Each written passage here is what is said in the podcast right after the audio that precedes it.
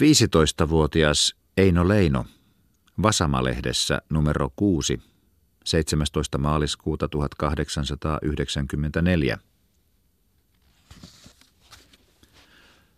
Tempora mutantur, et nos mutamur in illis. Enoni on tullivirkamies, vanha kunnianarvoinen, harmaahapsinen vanhus nimeltä Grönvik. Alkuaan ei hänen nimensä aivan niinkään ollut. Olipahan vain aivan yksinkertaisesti Matti Lahtinen. Isä oli nähkääs pelkkä talonpoika Ojalan kylästä. Mutta kun siihen aikaan oli vielä Ruotsi muodissa, niin täytyi Lahtismatinkin mukautua aikansa mukaan. Kielen oppihan koulussa. Mielen, niin, ruotsin mielen, seurapiiriltään – ja ei muuta kuin ruotsalainen oli valmis, luulette kaiketi. Ehei, ei sitä niin vain mennä. Jos te nyt esimerkiksi näkisitte vastaanne tulevan jonkun Matti Lahtisen kotitupakkia polttaen, niin ette piessä ollen uskoisi häntä ruotsalaiseksi.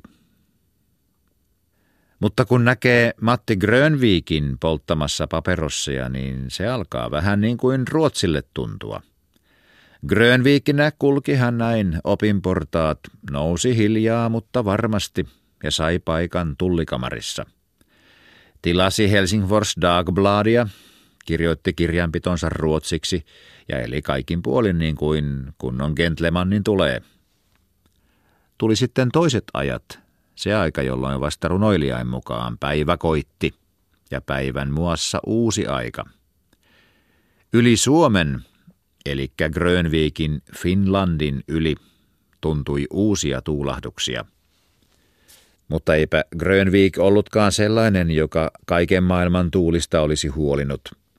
Vyötti kupeensa, sonnusti itsensä ja sitten sai tuulla niin paljon kuin tahtoi.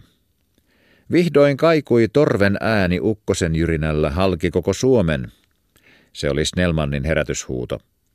Sitä kaikui joka kangas, joka vaara sitä raikui, sitä kertoi salolla huojuvat hongat ja kukkapäät kuuset. Silloin heräsi Grönviikikin. Huudahtaen, myös mä oon suomalainen, heittäytyi hän ajan hurjimpaan virtaan. Hän rupesi tutkimaan uudestaan suomen kieltä.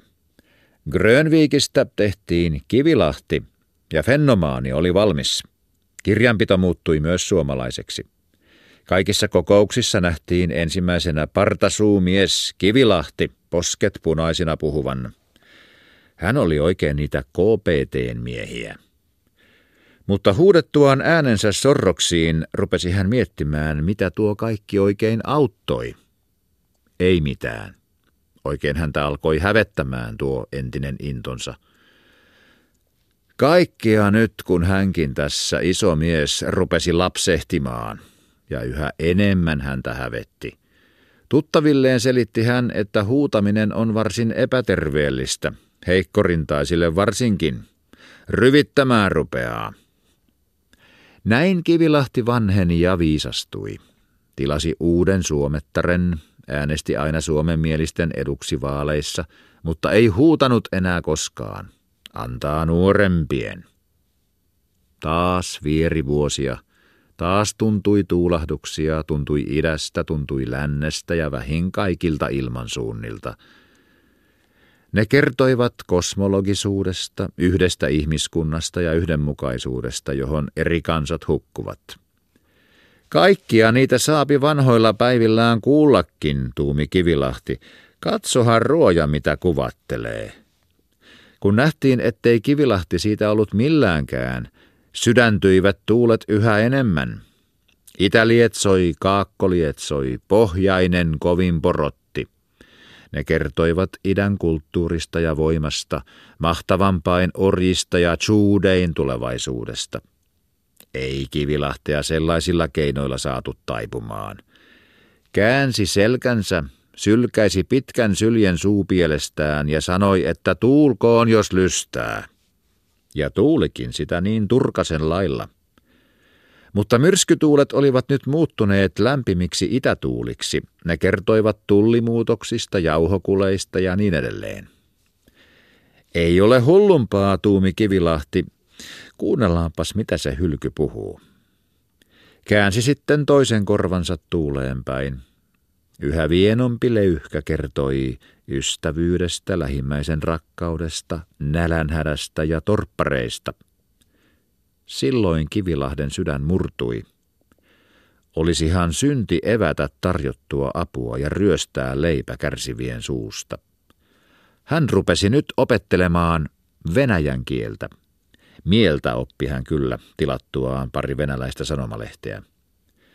Nyt hän sitä jo suunnille osaa, kirjoittaa kirjanpitonsa suomeksi ja venäjäksi ja käyttää ruplia kirjemaksuina ynnä muissa ammattitoimissaan. Nimeänsä ei hän vielä ole muuttanut, mutta hän miettii parasta aikaa, muuttaisiko hän sen Kamenskiksi tai Kamenskoviksi.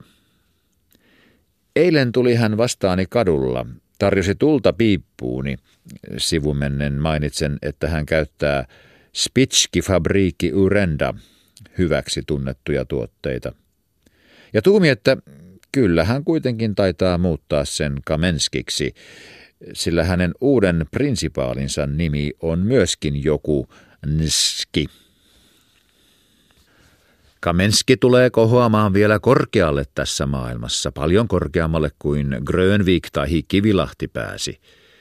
Viime kuussa sai hän jo Stanislaikan ja siitä riemastui niin, että pani heti paikalla tullikamarin seinälle kolmikielisen kyltin. Ylihuomenna sanoi hän panevansa paperinsa sisälle erästä tullipäällikön paikkaa varten. Luultavasti hän saakin paikan. Hän näet panee mukaan todistuksen venäjän kielen taidostaan.